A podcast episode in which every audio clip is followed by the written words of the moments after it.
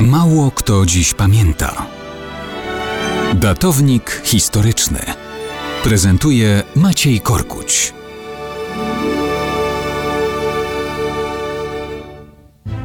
Zapewne wielu z nas usłyszy dzisiaj przypomnienie, że 27 września to rocznica powołania w 1939 roku do istnienia Służby Zwycięstwu Polski. Tworzono ją w walczącej jeszcze Warszawie. Od tego momentu rozpoczął się proces budowy polskiego państwa podziemnego, którego cywilne i wojskowe struktury utworzone zostały na całym obszarze okupowanego państwa. Setki tysięcy ludzi połączonych zaufaniem płynącym z upoważnień państwowych do działania, do wydawania rozkazów, płynących wprost ze struktur władzy Rzeczypospolitej Polskiej.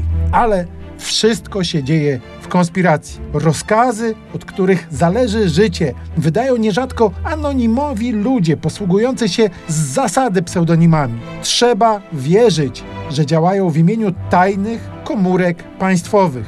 Wydają polecenia i te polecenia są wykonywane w poczuciu misji i obywatelskiego obowiązku. Każdy w to zaangażowany ma świadomość groźby aresztowania, tortur, cierpienia i śmierci, nawet bez gwarancji, że będzie ona przynajmniej zapamiętana. Polskie państwo podziemne zbudowało pod butem okupantów równoległą, konspiracyjną rzeczywistość prawną, społeczną, ideową i wolnościową. Było fenomenem. Dzisiaj warto wszystkim Polakom przypomnieć, że fenomen ów polegał m.in. na tym, że w warunkach konspiracji więzy współzależności połączyły ludzi różnych opcji politycznych: narodowców, ludowców, piłsudczyków, socjalistów niepodległościowych. Przed wojną w wolnym państwie nie mniej skłóconych niż my dzisiaj w dzisiejszej wolnej Polsce.